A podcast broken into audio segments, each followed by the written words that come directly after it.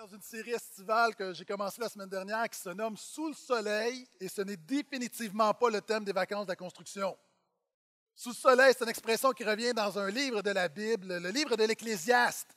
Et c'est euh, un sage, vous savez, il y a différents genres littéraires dans la Bible. L'Ecclésiaste, c'est un sage, c'est le philosophe juif en quelque sorte, qui réfléchit sur la vie, sur le sens de la vie, sur le bonheur, sur la mort. Et c'est quelqu'un en même temps qui réfléchit d'un point de vue sous le soleil. On a vu la semaine dernière qu'il n'est pas dans les cieux.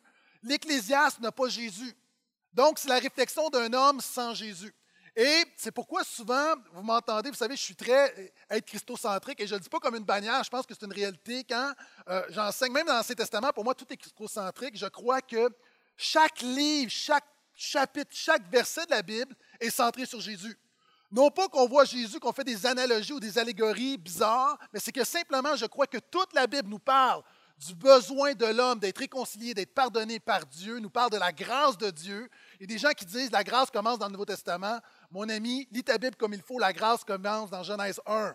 La grâce est partout et l'ensemble des livres de la Bible nous parlent du besoin de la grâce de Dieu, c'est-à-dire nos efforts, notre moralité ne fonctionnent pas. Nous avons besoin d'une aide supérieure, nous avons besoin de l'aide de Dieu dans nos vies.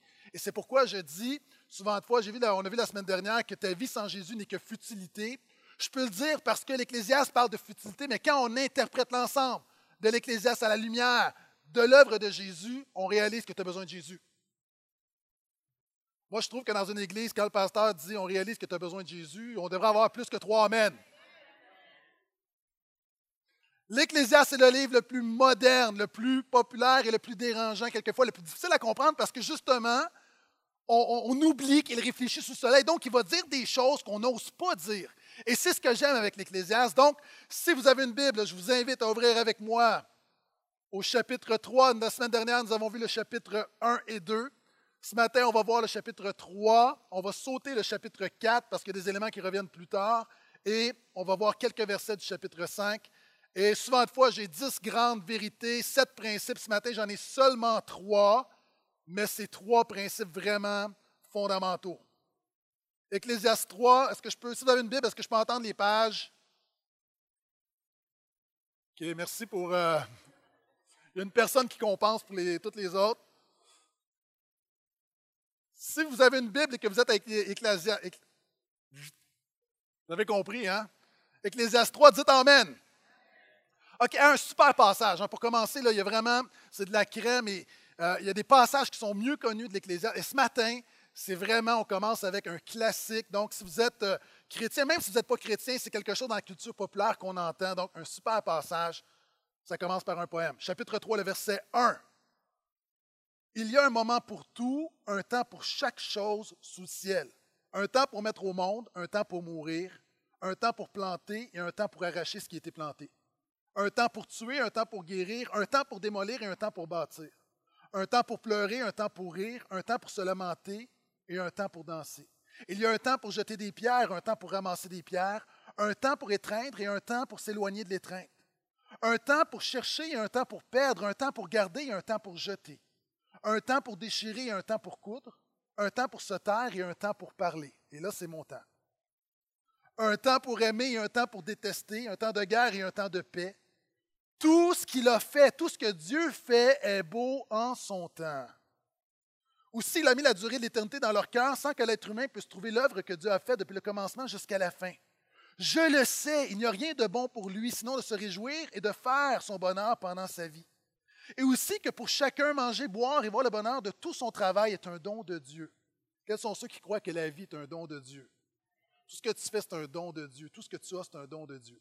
Je sais que tout ce que Dieu fait est pour toujours. Il n'y a rien à, y ajouter, rien à en retrancher. Dieu fait en sorte qu'on le craigne.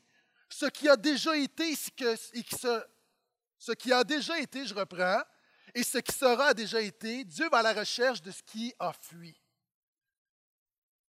L'Ecclésiaste nous dit, il y a un temps pour chaque chose. Et moi, je veux déclarer ce matin, il peut y avoir différentes saisons dans ta vie, il y a différents moments dans une journée, mais c'est le temps de suivre Jésus. D'ailleurs, l'apôtre Paul dit, aujourd'hui c'est le temps, c'est le jour du salut. Il y a des gens ici ce matin, tu entres dans une église pour la première fois, je veux dire que ce n'est pas un hasard. Aujourd'hui, c'est le jour du salut. Aujourd'hui, c'est le temps de commencer à suivre Jésus. Il y a des gens, tu t'es éloigné, tu reviens ce matin, tu viens, tu dis, je vais retourner à l'église juste voir. Je veux dire, avec grâce et amour ce matin, c'est le temps de recommencer à suivre Jésus. Il y a des gens que tu déclares suivre Jésus. Je veux déclarer qu'aujourd'hui, ce matin, c'est le moment de mieux suivre Jésus encore. L'Ecclésiaste nous dit qu'il y a un temps approprié pour chaque chose. Et une des choses que je veux commencer, on, regarde le texte, souvent les gens ont la difficulté parce qu'ils disent, la Bible dit il y a un temps pour démolir, il y a un temps pour détester. Est-ce que, et souvent on comprend mal la Bible. Et c'est comme cette image, j'aimerais qu'on mette l'image, s'il vous plaît. J'ai vu ce panneau. Si votre chien fait un caca, mettez-le dans la poubelle. Est-ce qu'on peut mettre l'image complète, s'il vous plaît?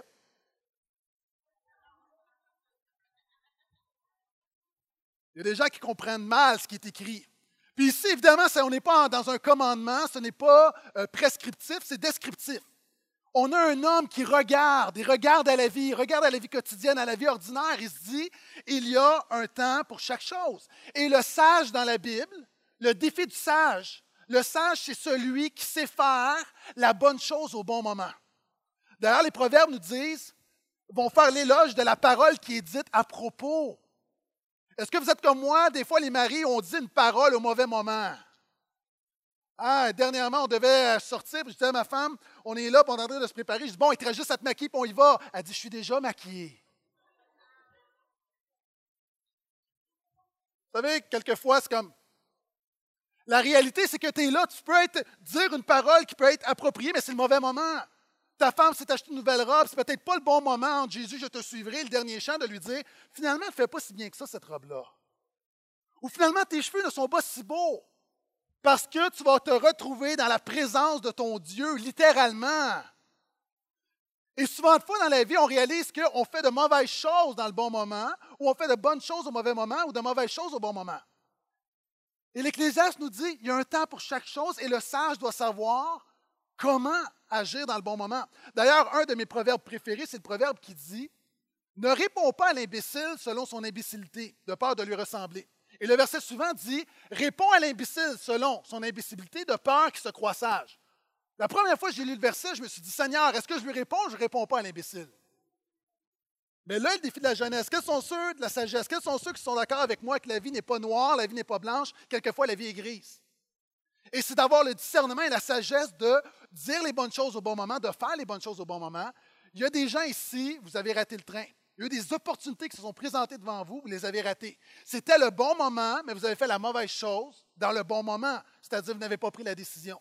Et l'Ecclésiaste parle de ces saisons de la vie. Et ce qu'il déclare par contre, c'est qu'alors que nous, on a de la difficulté à agir au bon moment, il dit que tout ce que Dieu fait est beau en son temps. Donnez-moi un amen, s'il vous plaît. Tout ce que Dieu fait est beau en son temps.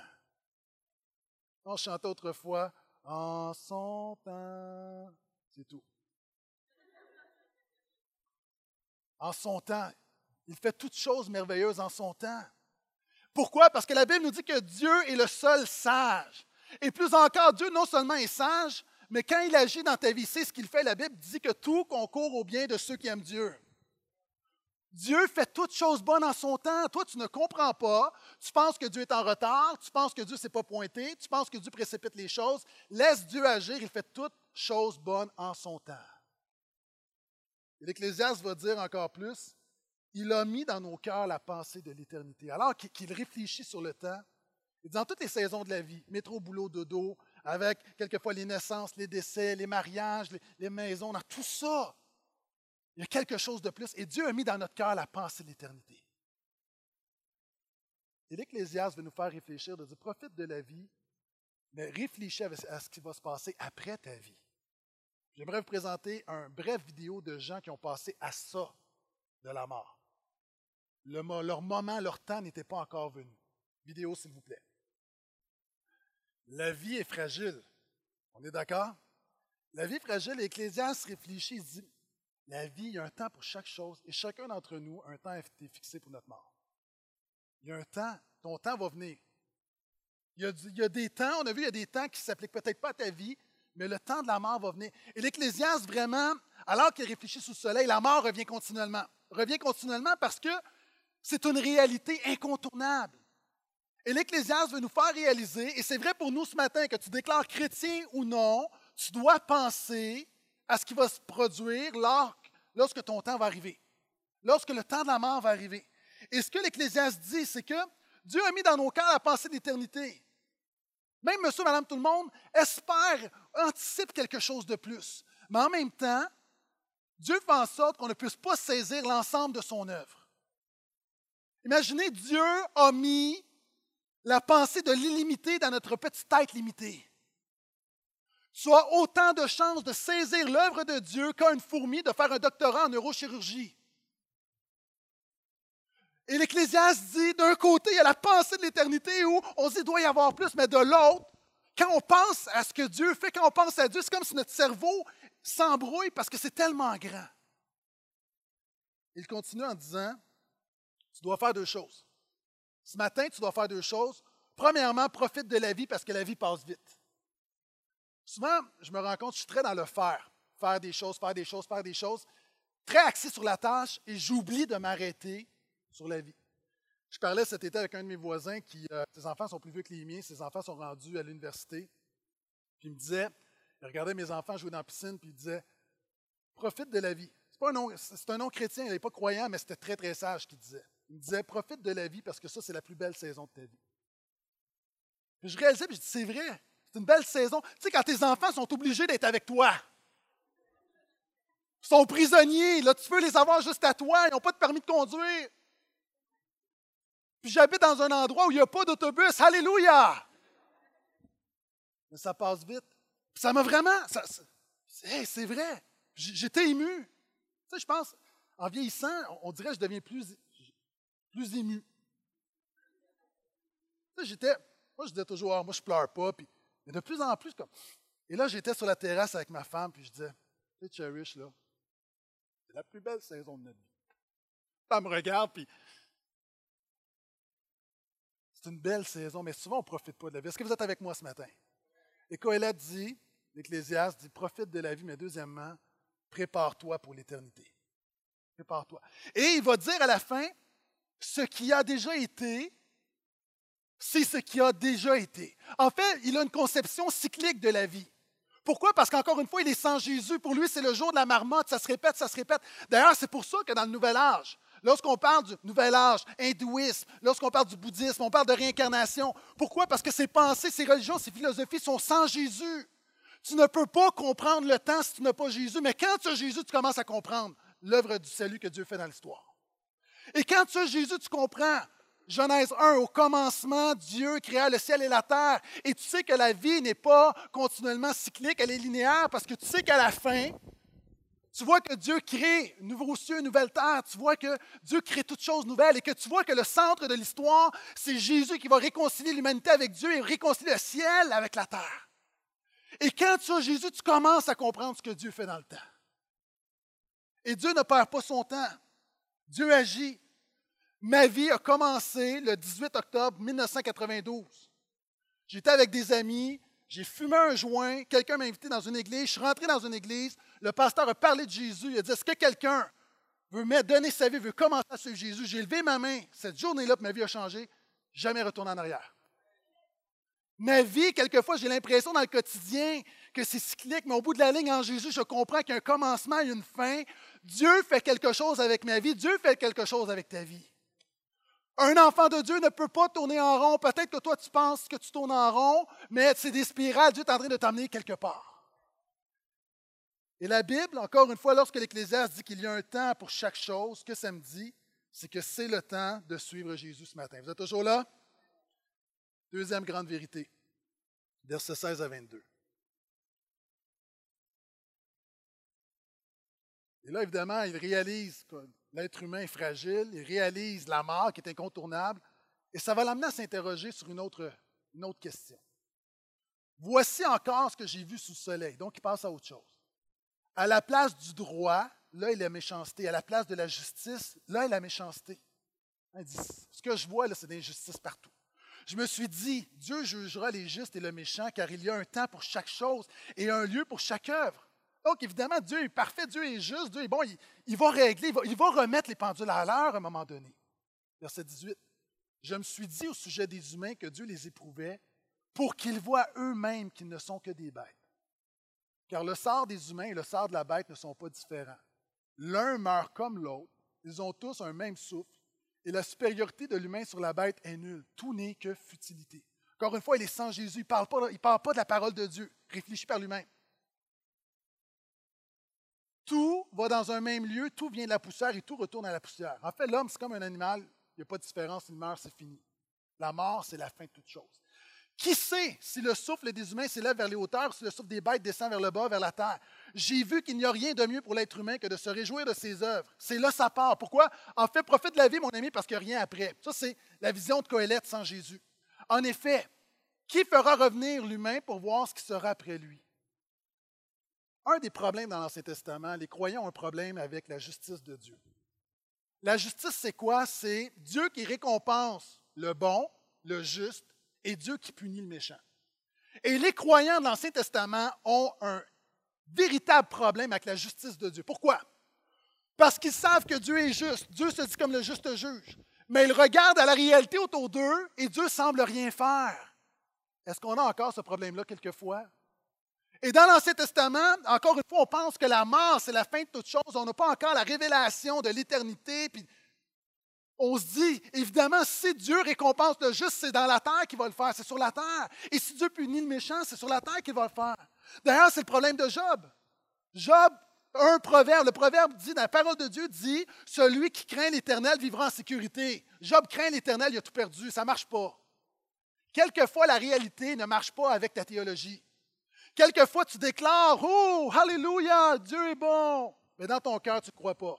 Tout concourt au bien de ceux qui aiment Dieu, mais toi, tu pédales. Et là, il y a un problème entre la théologie, entre ta foi, entre Jésus-Christ et roi, mais tu retournes dans tes combats cette semaine. Et tu sens dans la défaite. Je suis plus que vainqueur en Jésus. Ça, c'est ma foi, ma théologie. Mais dans la réalité, tu marches dans la défaite. Comment concilier les deux? Et c'est le problème de Job. Et c'est pourquoi les amis de Job vont dire Tu as du péché dans ta vie.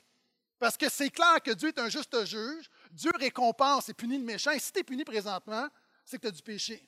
Et c'est pourquoi, à l'inverse, on a des choses dans la Bible qui nous choquent. On a par exemple un David qui va prier Seigneur, tu vois mes ennemis, brise leurs dents. Est-ce qu'un pasteur pourrait prier comme ça? Brise leurs dents au nom de Jésus. Dans la Bible. Pourquoi?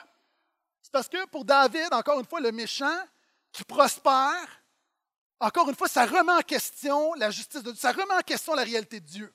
Pourquoi? Parce qu'encore une fois, on n'a pas la conception de l'au-delà, on n'a pas la conception de l'après-mort. Ça se passe là. Et David va dire des choses à un moment donné par rapport à des ennemis. Prends leur enfant et brise leur tête sur le roc. Vous imaginez, on fait une consécration d'enfant. Tournez avec moi.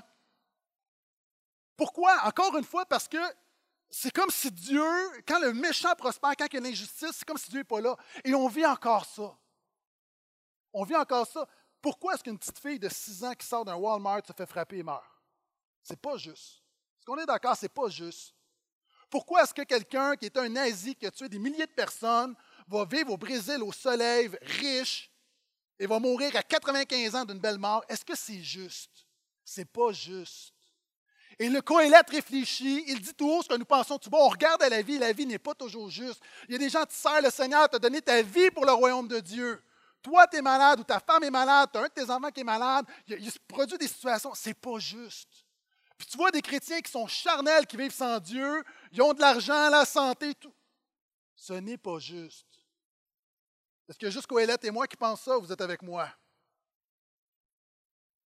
Maintenant, Coëlette dit, on est comme, on est comme des bêtes. Il n'y a pas de différence entre un animal et un humain. On sortait d'un jeûne et prière, l'équipe pastorale, et euh, il y a un pasteur que je nommerai pas, mais son nom commence par Claude et finit par Samuel. OK? Je préserve son anonymat. Je pense qu'il avait hâte d'aller manger, prend sa voiture, part. Mais lorsqu'il part, on se rend compte, pasteur Maxime, pasteur Phil et moi, on arrive, il y a quelque chose qui bouge, puis il y a du sang partout. Il y avait une marmotte sous son pneu. Et là, tu as une marmotte qui est en train d'agoniser.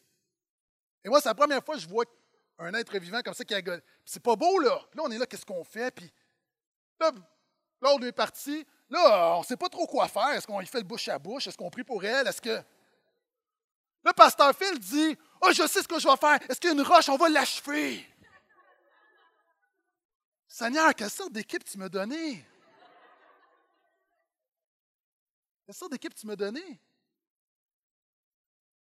Finalement, vous savez, à la première réunion, j'ai commencé mon message, j'ai fait, j'ai expliqué ce qu'est la différence entre l'herméneutique et l'exégèse. Là, vous dites, Pasteur, tu dis toujours que tu prêches le même message, pourquoi tu ne l'as pas prêché? je me suis rendu compte que ça n'intéressait personne. OK? Fait une belle capsule. Savez-vous, c'est quoi la question qu'on me posait à la fin de la première réunion? 20 fois. Qu'est-ce qui est arrivé à la marmotte?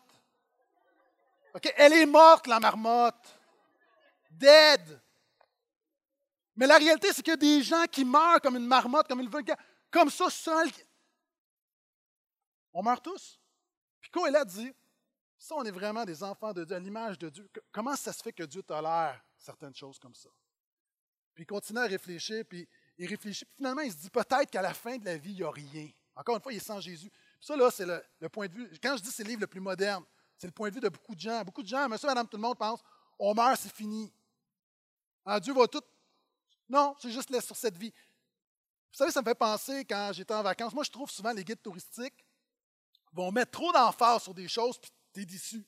Il annonçait, il y avait un endroit qui s'appelait, on était dans un village, puis c'était le musée national de l'artisanat. Tu ça avait l'air d'une grosse affaire. Finalement, on roule, on roule, on roule, on fait une demi-heure de voiture, on arrive dans un trou au fond d'un bois, il y a un cabanon, il y a un monsieur avec trois tablettes, deux bibelots. Bienvenue au Musée national. Tout ça pour ça. Est-ce que tu penses que Jésus est venu, lui qui est Dieu, qui s'est incarné, qui a marché sur la terre, qui été sans péché, qui a glorifié le Père en toutes choses, qui est mort à la croix pour toi, qui est ressuscité, qui est à la droite de Dieu le Père, qui a fait tout ça pour ça? Tout ça juste pour ça qu'on meurt puis on oublie ça? Non. Non. Il y a des gens qui vont essayer de trouver d'autres réponses. Il y a des gens qui vont dire Non, mais, puis vous les connaissez, hein? Tout le monde dit Ah, non, le bon Dieu est tellement bon que personne ne va aller en enfer. Hein, on ne peut pas croire. On même des chrétiens sont très mal à l'aise avec la notion de l'enfer et tout ça. Puis, savez-vous à quoi ça me fait penser? C'est quand tu reviens à la maison, tu as une journée, tu es au restaurant, puis là, tu as eu plein de rendez-vous, puis, tu vois il y a des gens qui sont un peu mal à l'aise, tu ne sais pas pourquoi. Tu reviens à la maison et tu te rends compte que tu as du persil entre les dents. Personne ne t'a rien dit. Tout le monde le sait sauf toi. Et ça, c'est monsieur, madame, tout le monde. Tout le monde pense qu'ils sont corrects, qu'on est confiant, mais Dieu sait qu'il y a un péché gros comme ça, ta vie, tu es un pécheur, pas juste péché, tu es perdu sans Dieu. Tu es complètement voie la condamnation, tu rien. Dieu t'a donné le souffle de vie, tu as décidé de vivre sans lui. Il y a eu la chute et on continue à vivre comme ça les conséquences du péché, puis on vit sans Dieu, puis on pense que, nous on ne le voit pas, mais c'est gros comme ça. Finalement, quand tu lis l'Ecclésiaste, tu réalises que tu as besoin vraiment de Jésus. Parce que la vie ne peut pas juste être ça. Ça ne peut pas être juste comme on oublie ça. Ça ne peut pas juste être comme. C'est pas grave. Il y a des gens qui même vont dire, vous connaissez le purgatoire, les gens vont dire non, mais on va passer un petit temps dans le purgatoire, puis finalement Dieu va nous nettoyer, puis on va passer l'éternité au ciel. Je ne sais pas si vous avez vu dans les médias, il y a un homme qui a kidnappé trois jeunes filles, il les a agressées sexuellement, il les a tenues euh, prisonnières, et il a été condamné à mille ans de prison. Moi, je trouve que les Américains, des fois, là, sont, sont, drôles, mais ils ont compris quelque chose dans sens. Et là, je ne parle pas de justice, de système carcéral, c'est pas ça que je parle. Mais en voulant dire, au Québec, on est habitué, tu fais, es condamné, c'est 25 ans le maximum, tu vas faire le deux tiers de ta peine, puis finalement, tu vas faire 12 euh, ans, puis tu vas sortir. Là-bas, on veut passer un message en disant c'est vraiment grave ce que tu as fait, tu es condamné à 1000 ans. Moi, je pense qu'il aurait pu donner 100 ans, puis ça aurait été suffisant, mais non, il y avait une marge de manœuvre 1000 ans. La réalité, c'est fou, une peine de 1000 ans. il ne va pas la purger. Mais la réalité, c'est que souvent, nous, on pense, puis c'est la pensée du purgatoire de dire non, mais je vais être dans un moment où Dieu va me mettre en punition pendant quelques années, puis il va me nettoyer. Le problème, OK, si j'ai quelque chose de. Non, si j'ai un micro cassé, un, micro brisé, je peux le mettre de côté pendant mille ans. Est-ce qu'il va être réparé après mille ans? Le problème de ton état, c'est que pas, c'est pas Dieu ne veut pas te mettre en punition, c'est juste que tu es brisé et tu as besoin d'être restauré par Jésus. C'est pour ça que la pensée ne fonctionne pas, cette pensée-là. Gens, encore une fois, je n'embarque pas dans la réincarnation, des gens qui disent Non, mais tu vas te purifier de, de cycle en cycle en cycle. Le problème, c'est que la Bible dit que devant Dieu, tu as fait faillite. Par ton péché, tu as une dette. Tu peux te réincarner mille ans, tu vas toujours faire faillite, mon ami. Moi, j'aime mieux vivre une vie et dire que Jésus a payé ma dette que de vivre mille ans et de faire faillite. Et ça nous amène justement à Coëlette qui dit Est-ce qu'il va y avoir un lieu où Dieu va remettre les pendules à l'heure? Et oui, il y a un lieu. Un des derniers passages de la Bible nous parle du jugement, du jugement dernier. Souvent, les chrétiens, on est mal à l'aise avec ça, puis peut-être que tu nous visites ce matin, tu te dis Wow, ça c'est raide. Voici ce que la Bible dit. Alors je vis les morts, les grands et les petits, debout devant le trône. Des livres furent ouverts, et un autre livre fut ouvert, qui est le livre de la vie. Les morts furent jugés d'après ce qui était écrit dans les livres selon leurs œuvres. Quiconque ne fut pas trouvé inscrit dans le livre de la vie fut jeté dans les temps de feu. La Bible dit, justement, sur cette terre, la vie est injuste. C'est pourquoi qu'il y a une résurrection où Dieu va s'assurer que la justice va être rendue que le juste sera récompensé et que l'injuste sera puni. Maintenant, il y a des gens qui disent, oui, mais pourquoi est-ce que tu parles de la punition? Parce qu'on doit expliquer c'est quoi le problème, c'est quoi la maladie. Il y a beaucoup de chrétiens, c'est quoi ton problème? Tu ne comprends pas la grandeur du salut parce que tu ne réalises pas l'ampleur de ton péché. Et tu ne réalises pas, on dit, je suis sauvé, mais d'une manière très réaliste, tu n'as aucune idée de quoi tu étais sauvé. Quand tu une révélation de l'enfer, qui est une peine éternelle d'un humain qui a été créé par Dieu pour vivre pour Dieu, pour glorifier Dieu, et te cracher au visage de Dieu simplement en vivant sans lui, quand tu réalises l'ampleur de ton péché et que tu réalises l'ampleur du sacrifice de Jésus, qui pardonne ton péché, qui te nettoie et qui fait en sorte que tu es réconcilié avec Dieu, tu dis Oh, Alléluia, j'ai un grand salut. Et Coëlette nous prépare justement en regardant la vie en disant Sur cette terre, ça ne marche pas, il doit y avoir plus. Il doit y avoir plus. D'ailleurs, même dans l'Ancien Testament, les hommes et les femmes réfléchissaient, puis on a un David qui va dire Seigneur, ça ne se peut pas. Alors qu'il n'a même pas de conception de la résurrection, va dire Tu ne vas pas laisser mon âme dans ces jours des morts. Je crois que Dieu est plus fort que ça. On a un Job qui souffre, puis Job qui dit, alors que ses amis lui disent Il y a un péché dans ta vie, tu vas mourir comme un animal, c'est fini. Et Job dit ah, Je sais que mon Rédempteur est vivant et qu'il se lèvera le dernier sur la terre, et que je le verrai face à face.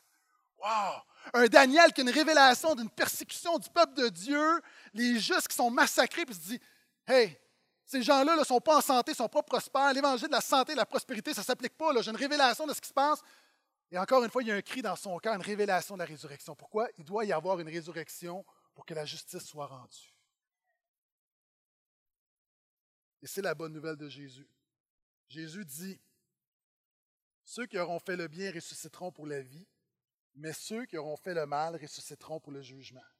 L'apôtre Paul va dire, car il nous faut tous comparaître devant le tribunal de Christ, afin que chacun reçoive selon le bien ou le mal qu'il aura fait, étant dans son corps. Mon deuxième point, c'est que non seulement, premièrement, on a vu, c'est le temps de suivre Jésus, mais écoute-moi bien là, peu importe que tu sois chrétien, pas chrétien, athée, catholique, protestant, évangélique, nouvel âgiste, perdu, non seulement c'est le temps de suivre Jésus, pourquoi c'est le temps de suivre Jésus? Parce que tôt ou tard, le temps du jugement s'en vient. Tout le monde, on va, se tenir devant Dieu. On va se tenir devant Dieu.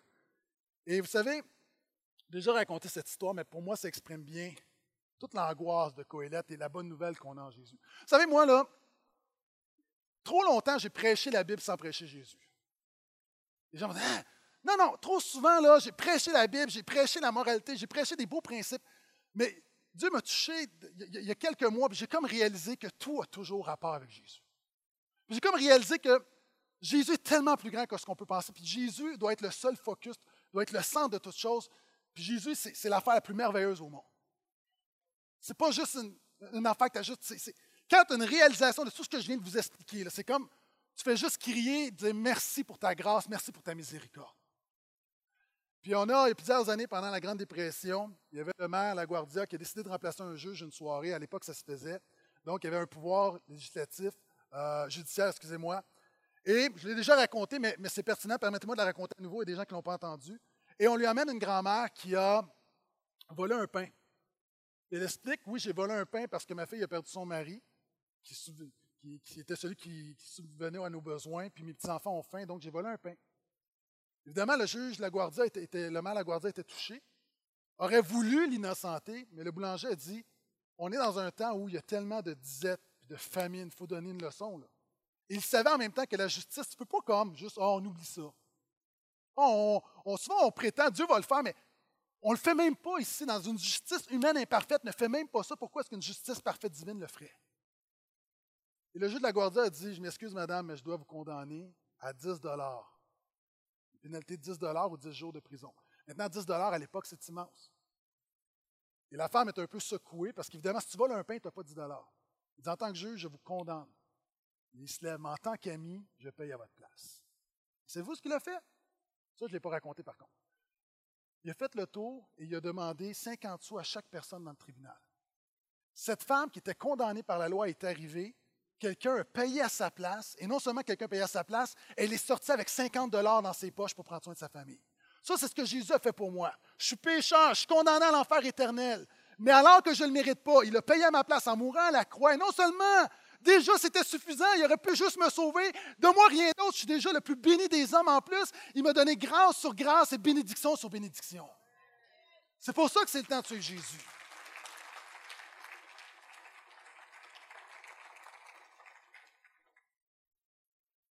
C'est le temps de suivre Jésus.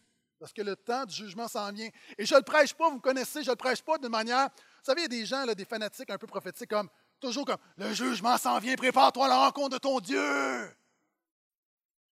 Moi, je ne crois pas que la peur est une bonne raison pour suivre Jésus. Il faut que tu comprennes ce que Jésus a fait pour toi. Il faut que tu comprennes ce que Jésus. Puis si tu le fais juste par la crainte, pendant longtemps, on essayait justement, on faisait tellement peur au monde, puis. Mais la marche avec Jésus, c'est une communion. C'est la grâce, c'est la confiance. Et puis oui, une notion de crainte, j'en parle en quelques instants. Mais si la peur te motive à suivre Jésus, c'est quelque chose que tu n'as pas compris. Il y a un problème dans ta foi.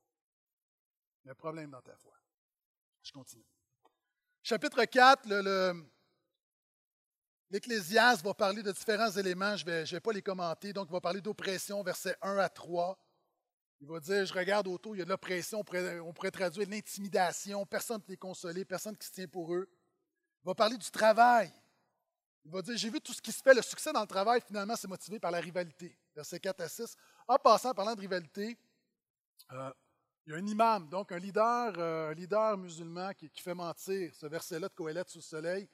Euh, pour notre mission en Moldavie, donc, il y a un, un, pasteur ou un prêtre musulman, donc un imam qui a donné 100 dollars pour notre mission en Moldavie. Moi, je pense que c'est honorable. Moi, je pense que ça mérite un Amen ou quelque chose. On a également, il parle d'amitié, il va dire deux, deux valent mieux qu'un. Car si l'un tombe, l'autre relève son compagnon, mais malheur pour celui qui est seul et qui tombe sans avoir un compagnon pour le relever. Il parle également de politique, de recevoir des conseils. Il va dire, verset 13, Mieux vaut un enfant pauvre message qu'un roi vieux et stupide qui ne sait plus prendre des conseils. La Bible parle beaucoup hein, d'accepter les conseils. Donc, j'aurai l'occasion d'y revenir dans, mes deux autres messages, mais je continue. Dernier point pour ce matin, verset 17. Donc, premièrement, c'est le temps de suivre Jésus. Amen. Car le temps du jugement s'en vient et je te parle d'un troisième temps. Je vais te parler du temps quand tu viens à l'Église. Quand c'est le temps de venir à l'Église, quelle doit être ton attitude? Prends garde à tes pas quand tu vas à la maison de Dieu. Approche-toi pour écouter plutôt que pour offrir le sacrifice des gens stupides, car ils ne savent même pas qu'ils agissent mal. Ne te presse pas d'ouvrir la bouche, que ton cœur ne se hâte pas d'exprimer une parole devant Dieu, car Dieu est au ciel et toi sur la terre, que tes paroles soient donc peu nombreuses. Lorsque tu as fait un vœu à Dieu, hein, Seigneur, si tu fais ça, je vais te donner ci, je vais te suivre toute ma vie, je vais te donner ça, je vais faire ci, je vais faire ça, je vais arrêter. Lorsque tu fais un vœu à Dieu, ne tarde pas de t'en acquitter car on ne trouve aucun plaisir aux gens stupides. Acquitte-toi du vœu que tu as fait. Mieux vaut pour toi ne pas faire de vœu que d'en faire un devant Dieu sans t'en acquitter. Ne permets pas à ta bouche de te rendre tout entier pécheur. Et ne dis pas devant le messager que c'était une erreur. Pourquoi Dieu devrait-il s'irriter de tes paroles et ruiner l'œuvre de tes mains? Car dans la multitude des rêves, il y a des futilités, de même quand il y a beaucoup de paroles. Aussi, crains Dieu. Troisième point, prends garde quand c'est le temps de venir à l'Église. Les gens vont dire, hey, pasteur, habituellement, tu dis, hey, le, portail, on est ouvert, c'est accessible, c'est le fun, puis Amen. Mais dans ton cœur, prends garde. Ce passage-là nous parle de quelque chose qui se perd aujourd'hui, qui est la révérence. Je viens à l'Église, mais il y a quelque chose, je réalise que Dieu est là. Je réalise que Dieu est au ciel. Je réalise que le Dieu saint, puissant, est là. Il dit, prends garde de ne pas offrir le sacrifice des gens stupides. Vous savez, venir à l'église le dimanche matin, moi je pense que c'est un sacrifice. Tu sacrifies ton temps. On est d'accord? Tu pourrais dormir, tu pourrais aller magasiner, tu pourrais... Et de venir à l'église, tu sacrifies du temps pour Jésus. Je suis en train de vous dire que vous faites une bonne chose, vous avez le droit de sourire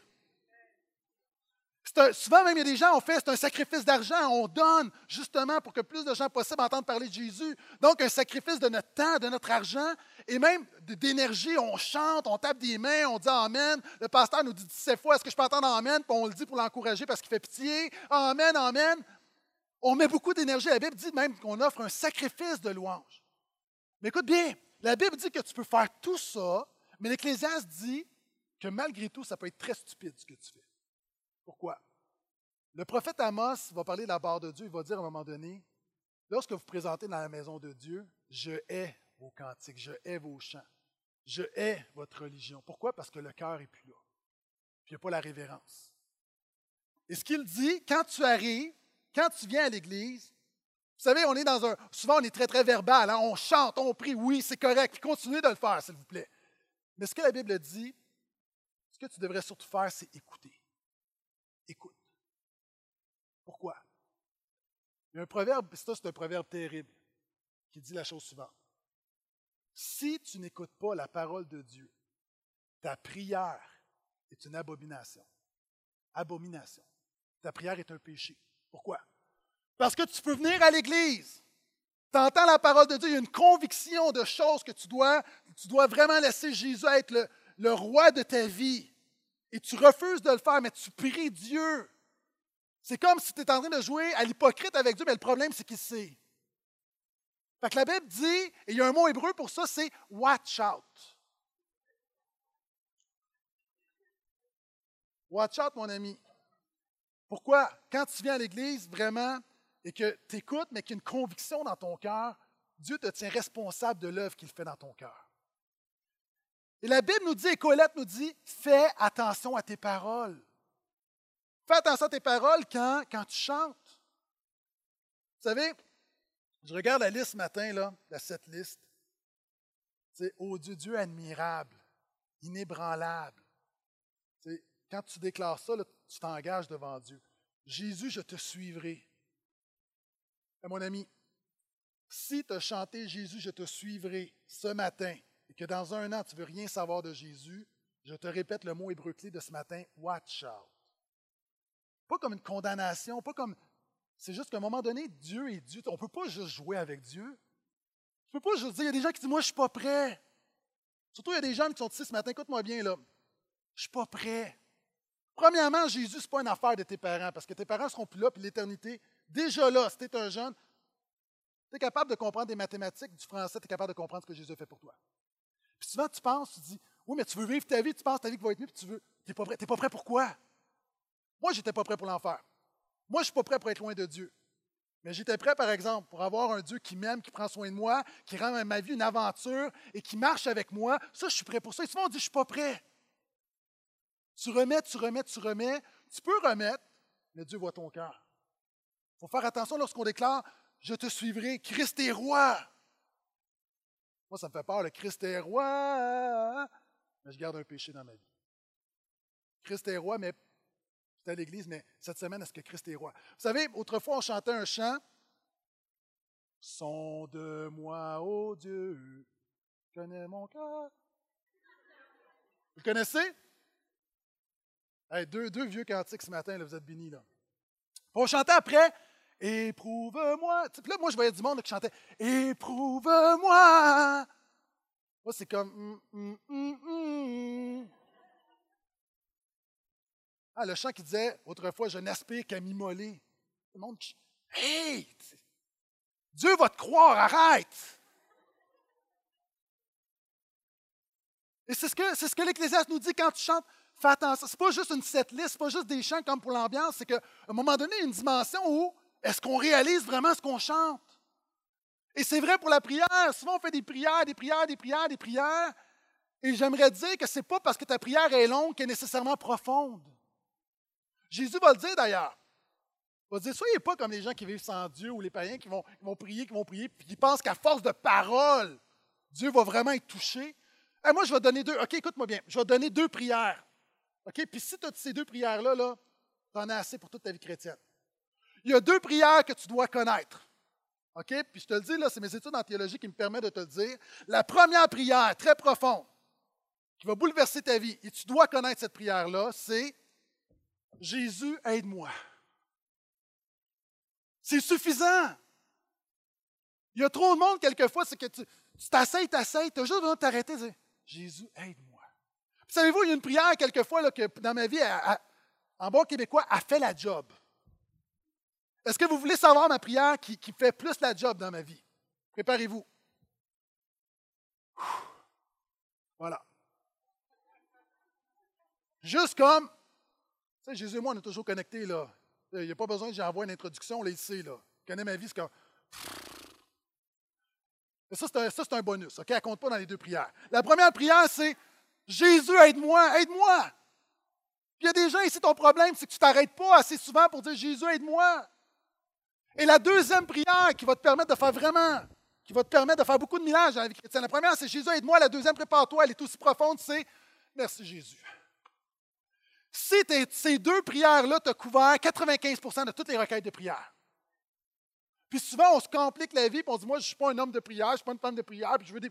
Commence juste par t'arrêter dans le quotidien dix fois par jour pour dire Jésus, aide-moi ou merci Jésus. Juste de réaliser que Jésus est avec toi, juste de, de vraiment nourrir ta communion. Et tu vas voir tranquillement qu'il n'y aura peut-être pas beaucoup de paroles, mais il va y avoir beaucoup de puissance. Quelqu'un a dit Beaucoup de prières, beaucoup de puissance. Peu de prières, peu de puissance. Pas de prières, pas de puissance. Mais beaucoup de prières, ce n'est pas beaucoup de paroles, beaucoup de paroles, beaucoup de paroles.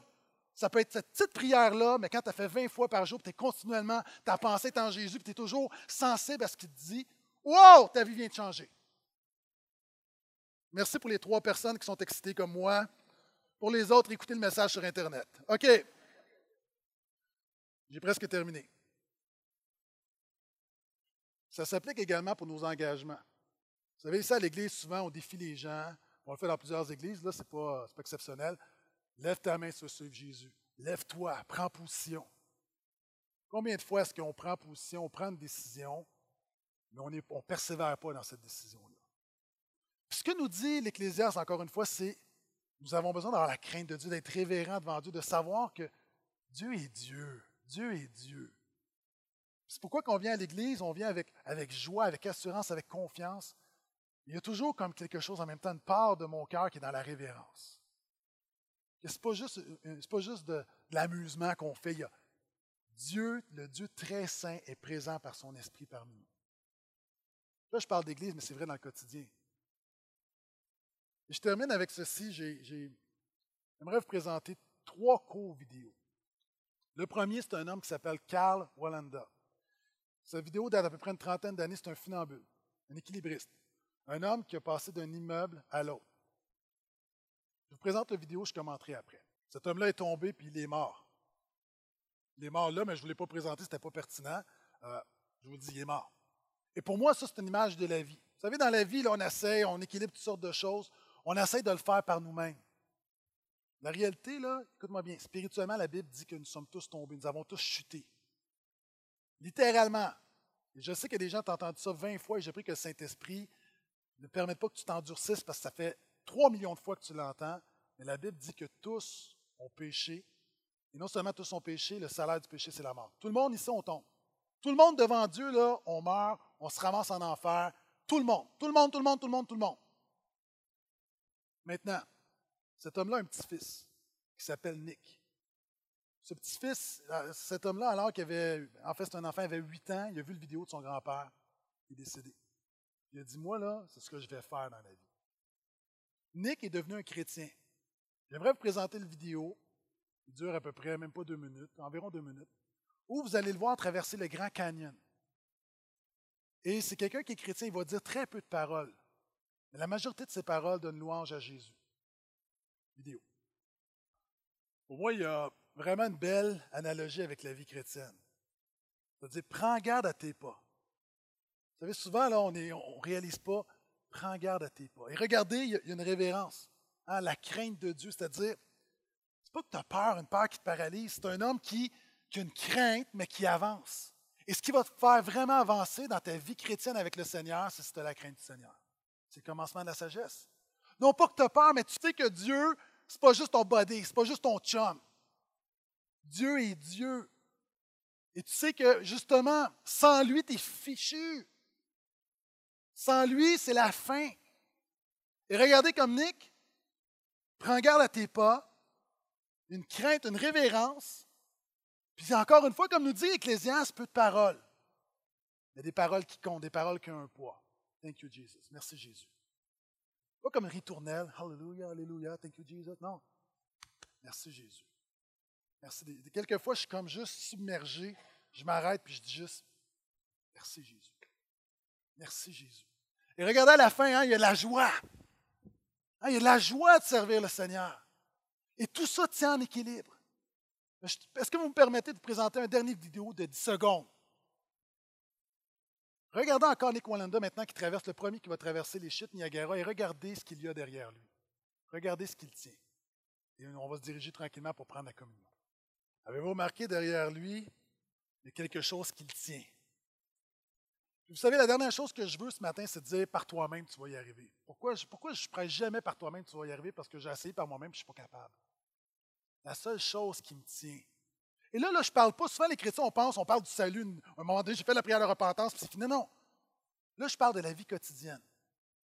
J'essaye par moi-même, mais ce qui fait la différence, la seule chose qui me tient, c'est Jésus. Et je peux marcher avec assurance. Je ne suis pas terrifié par le jugement dernier. Puis je ne suis pas terrifié quand je chute. Pourquoi? Parce que je sais que je t'accroche à Jésus. Moi, je veux t'encourager à t'accrocher à Jésus ce matin. Je veux t'encourager toi qui essayes par toi-même, tu sais que tu vas tomber. Tu sais ce qui t'attend, je te l'ai dit ce matin, je ne t'ai rien caché. Je t'aime trop pour te prêcher un évangile dilué. Je te l'ai dit là. Maintenant, ce matin, accepte le Sauveur, accepte Jésus. Accroche-toi à Jésus. Et je prie là, pour des chrétiens qui ont pris cette décision-là plusieurs années. Je prie ce matin qu'il y ait un renouvellement et que Dieu te montre comment quotidiennement tu as besoin de t'accrocher à Jésus. Il y a des gens qui disent Moi, il y a plusieurs années, je me suis accroché à Jésus. Souvent de fois, on est bon pour venir à Jésus, mais le défi, c'est de vivre chaque jour avec Jésus, de terminer la course. La seule manière de prendre l'autre bord, on a besoin de Jésus. La clé, c'est Jésus. La solution, c'est Jésus. Dis, Pasteur Guétan, tu dis toujours la même chose. Je te fais une prophétie. Si tu viens dans 10 ans, je vais encore te dire la même chose. Ce matin, j'ai besoin de Jésus. Et alors qu'on va prendre la communion, c'est intéressant parce que l'apôtre Paul dit exactement la même chose que l'Ecclésiaste. Sur quand on est dans la maison de Dieu, il y a de la joie, il y a de l'assurance, il y a de la confiance, mais en même temps, il doit avoir une crainte, une révérence. Il dit, alors que vous prenez le pain et le vin qui sont les, symboles de ce que Jésus a fait pour nous, c'est une déclaration de foi. Je ne lis pas souvent, parce que souvent c'est un passage qui est mal compris, mais regardez ce qu'il dit. Celui qui mange et qui boit sans discerner le corps du Seigneur, sans réaliser ce qu'il est en train de faire, celui qui mange et qui boit, qui prend la communion sans réaliser et sans faire en sorte que Jésus est vraiment son sauveur. La Bible dit, il boit un jugement, il mange un jugement contre lui-même. Qu'est-ce que ça veut dire? Ça veut dire que souvent la communion, on peut, la faire de manière routinière. On peut prendre la communion parce que les autres les prennent, on peut prendre la communion parce qu'on l'a toujours pris. Mais la Bible dit que quand tu prends la communion, tu t'engages devant Dieu, tu dis, ton fils que tu envoyé à la croix, c'est mon sauveur, c'est mon Seigneur, je le suivrai. Par ta grâce, j'ai besoin de ta grâce, par moi, je ne peux pas, mais je te suivrai. Mais si tu le prends, tu n'es pas sérieux, tu n'es pas sérieux. Et on sait, là. On a tous eu des périodes dans nos vies où on était peut-être moins sérieux avec Dieu. Tu n'es pas sérieux avec Dieu. L'apôtre Paul dit encore une fois avec un mot grec très profond Watch out. Fais attention. Pourquoi? Parce que là, tu te moques de Dieu. Tu ne réalises pas, tu n'as pas de révérence devant Dieu. Tu n'as pas la crainte de Dieu. Tu n'as pas la foi qui t'accroche à Dieu. Ce matin, si c'est ton cas, je ne te dis pas, prends pas la communion. dis pourquoi ne pas prendre la communion et de dire Seigneur, donne-moi la grâce que je sois sérieux avec toi?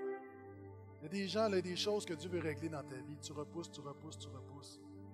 La prière ce matin, c'est qu'il y ait une révélation dans nos cœurs, qu'on dise Seigneur, ce matin, là, je veux peut-être 50 fois, 100 fois, 300 fois que je prends la communion dans ma vie. Mais si je ne veux pas t'offrir le sacrifice des gens stupides ce matin, oh Dieu, je veux vraiment t'honorer. Ce matin, je venais avec crainte, avec révérence. je veux prendre la communion de manière différente. Parce que je veux un fruit différent. Je veux une vie différente. Donc ce matin, il n'y a pas d'appel. Je ne demande pas de lever la main. Je ne demande pas de vous lever. Je ne demande pas de vous avancer. Si tu veux suivre Jésus, suivre Jésus. J'invite simplement à prendre la communion. Si tu es ici ce matin et tu dis, moi là, j'évalue encore. Moi, j'honore ça. J'honore quelqu'un qui dit, moi, j'évalue. Puis c'est correct de ne pas prendre la communion. Ce n'est pas un concours. C'est un lieu sécure. Personne qui regarde, il n'apprend pas. Si tu évalues, c'est correct. Continue d'évaluer.